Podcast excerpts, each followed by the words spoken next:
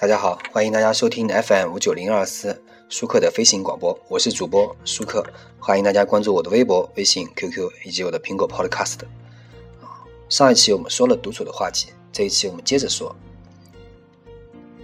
孤独啊。作为一个精神禀赋优异的人，带来了双重好处呢。第一呢，他可以与自己为伴；第二，他用不着和别人在一起。第二点弥足珍贵，尤其我们还记得社会交往所意味的束缚。烦扰或者危险，拉维耶说过：“我们承受所有不幸，皆因我们无法独处。热衷于与人交往，其实是一种相当危险的倾向，因为我们与之打交道的大部分人道德欠缺、智力呆滞或者反常，不喜交际，其实也就是不稀罕这些人。一个人如果自身具备足够的内涵，以致根本没有和别人交往的需要，那确实是一大幸事，因为几乎所有的痛苦都来自于人与人之间的交往。”我们平静的心境，它对我们的幸福的重要性仅次于健康，会随时因为与人交往而受到破坏。没有足够的独处生活，我们也就不可能获得平静的心境。犬儒学派哲学家放弃所拥有的财产物品，其目的就是为了能够享受心境平和所带来的喜悦。谁要是为了同样的目的而放弃与人交往，那么他也就做出了一个最明智的选择。布拉登·德圣比埃一语中的，并且说得很美妙。节制与人交往会使我们心灵平静，因此，谁要在早年就适应独处，并且喜欢独处，那么他就相当于获得了一个金矿。当然，不是每一个人都能够这样做。正如人们从一开始就受到匮乏的驱赶而聚集在一起，一旦解决了匮乏，无聊同样会把人们驱赶到一块儿。如果没有受到匮乏和无聊的驱赶，人们或许就会孤身独处。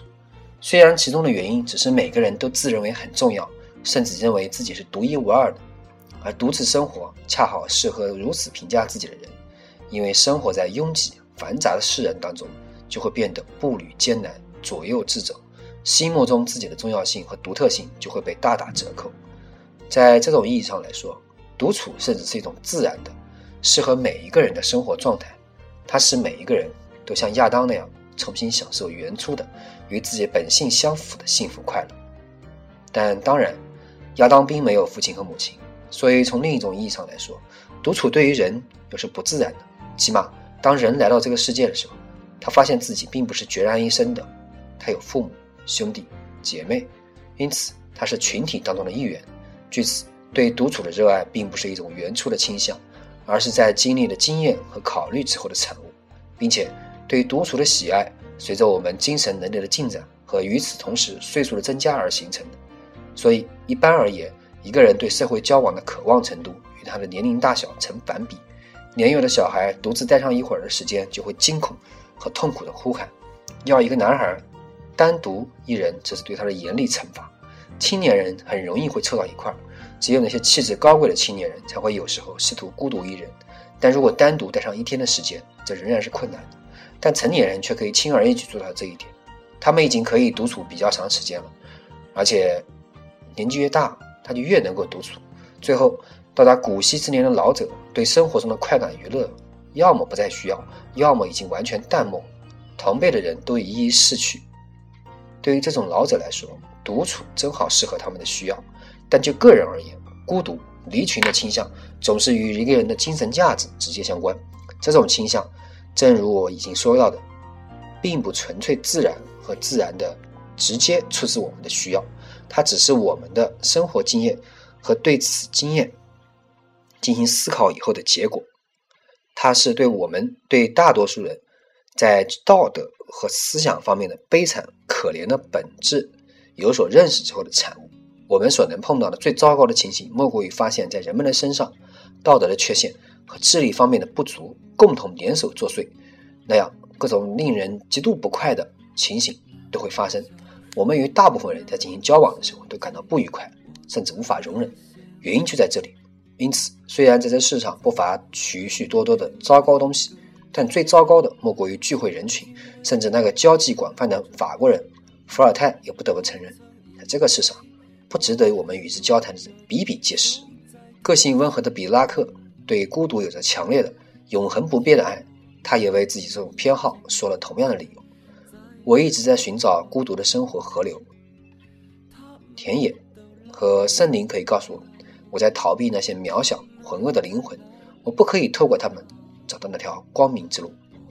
彼得拉克在他优美的《论生孤独的生活》里，详细的论述了独处的问题。他的书似乎就是新马曼的那本著名的《论孤独》的母本。曾经有人以一贯嘲讽的口吻谈论了导致不喜与人交往的直接和间间接的原因。他说：“有时候啊，人们在谈论一个独处的人时，会说这个人不喜欢与人交往。这样的说法就犹如当一个人不愿意深夜在森林里行走，我们就说这个人不喜欢散步一样。”甚至温柔的基督教徒安吉鲁斯也以他独特神秘的语言表达了一模一样的思想：希律王是敌人，上帝在约瑟夫的睡梦中让他知晓危险的存在。伯利恒是赎界，埃及只是独孤独之处。我的灵魂，逃离吧，否则痛苦和死亡就等待着你。同样，布鲁诺也表达了这一意见。在这世上，那些想过圣神圣生活的人都异口同声地说过：“哦。”那我就要到远方去，到野外居住。波斯诗人萨迪说：“从此以后，我们告别了人群，选择了独处之路，因为安全属于独处的人。”他描述自己说：“我厌恶我的那些大马士革的朋友，我在耶路撒冷附近的沙漠隐居，寻求与动物为伴。”一句话，所有普罗米修斯用更好的泥土塑造出来的人都表达了相同的见解。这类优异突出的人与其他人的共通之处，只存在于人性中最丑陋、最低级以及最庸俗、最渺小的成分。后一类人拉帮结伙组成的群体，他们由于自己没有能力攀登到前者的高度，所以就无法选择，只能把优秀的人拉到自己的水平。这是他们最渴望做的事。试问，与这些人的交往又能得到什么喜悦和乐趣呢？因此，高贵的切齿情感才能孕育出对孤独的喜爱。无赖都是喜欢交际的，他们的确可怜。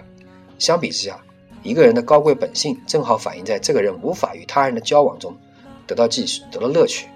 他宁愿孤独一人，而无意与他人为伴。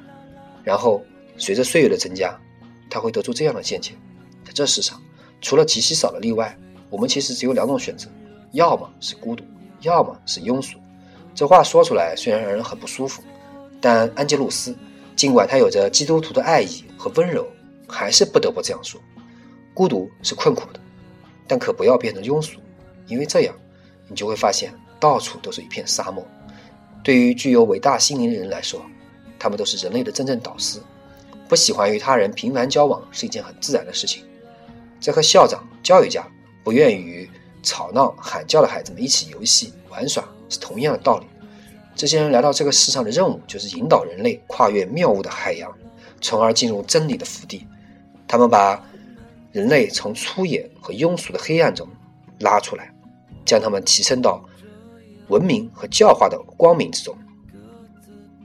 当然，他们必须生活在世俗男女之中，但又不曾真正的属属于这些俗人。从早年起，他们就已经感觉到自己明显与他人有别，但只是随着时间流逝，才逐渐的清晰的认识到自己的处境。他们与大众本来就有精神上的分离，因此现在他们刻意在辅之于生理身体上的分离。任何人都不可以靠近他们，除非这些人并不属于泛泛的平庸之辈。由此可知。对孤独的喜爱并不是一个原初的欲望，它不是直接形成的，而是以间接的方式，主要是在具有高贵精神思想的人那里逐渐形成。在这个过程中，我们免不了要降服那天然的希望与人接触的愿望，还要不时的抗拒魔鬼摩菲斯特的消声的建议：停止抚慰你的苦痛吧，它像一只恶鹰一样吞噬着你的胸口。最糟糕的人群都会让你感觉到，你只是人类的一员而已。孤独是精神卓越之士的注定命运，对这一命运，他们有时会唏嘘不已，但是他们总会两害相权取其轻的选择孤独。随着年岁的增长，在这方面做到让自己遵循理性变得越来越容易和自然。当一个人到了六十岁的年龄，他对孤独的渴望就已经真正的合乎自然，甚至成为某种本能了。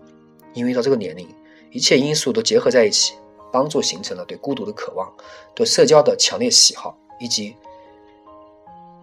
这些渴望和喜爱都已经冷淡下来了。任何出色的人，正因为他是出色的人，都只能是鹤立鸡群、形单影只的。在年轻的时候，他受到这种必然的孤独所带来的压抑；到了老年，他可以放松的长舒一口气了。当然，每一个人享受老年好处的程度，由这个人思想智力所决定。因此，虽然每个人在某种程度上享受了老年期的好处，但只有精神卓越的人在最大程度的享受老年的时光。只有那些智力低劣和素质太过平庸的人，才会到老年仍然像在青年时期那样对世俗人群乐此不疲。对于那个不再适合他们的群体来说，他们既啰嗦又烦闷，他们顶多只能做到使别人容忍他们，但这之前，他们可是受别人欢迎的人啊。我们的年龄和我们对社交的热衷程度成反比，在这里，我们可以发现，哲学上的目的论发挥了作用。一个人越年轻，他越需要在各个方面学习。像这样，大自然就为人类提供了相互学习的机会。人们在与自己相仿的人交往时，也就是互相学习了。这方面，人类社会可被称为一个庞大的贝尔兰凯斯特模式的教育机构。一般的学校和书本教育是人为的，因为这些东西远离大自然的计划，所以一个人越年轻，他就越感兴趣进入大自然的学校，这合乎大自然的目的。虽然生活在众人之中，但他不可能完全成为众人的一份子，他与众人应该保持一种尽量客观的联系，这样会使他避免与社会人群有的太过紧密的联系。也就保护自己免遭别人的重伤和侮辱。关于这种与人交往的节制方式，我们在喜剧《咖啡厅》或新喜剧中找到了值得一一读的戏剧描写，尤其在剧中第一幕的第二景对蒂佩德罗的性格的描绘。在这种意义上来说啊，我们可以把社会人群比喻成一堆火。明智的人在取暖的时候，懂得与火保持一段距离，不会像傻瓜那样太过靠近火堆。后者在灼伤自己之后，就一头扎进寒冷的孤独之中，大声的抱怨那灼人的火苗。要么孤独，要么庸俗。道理很简单，但是有多少人能够做到更好的认识自我呢？各位听众，你们能够做到吗？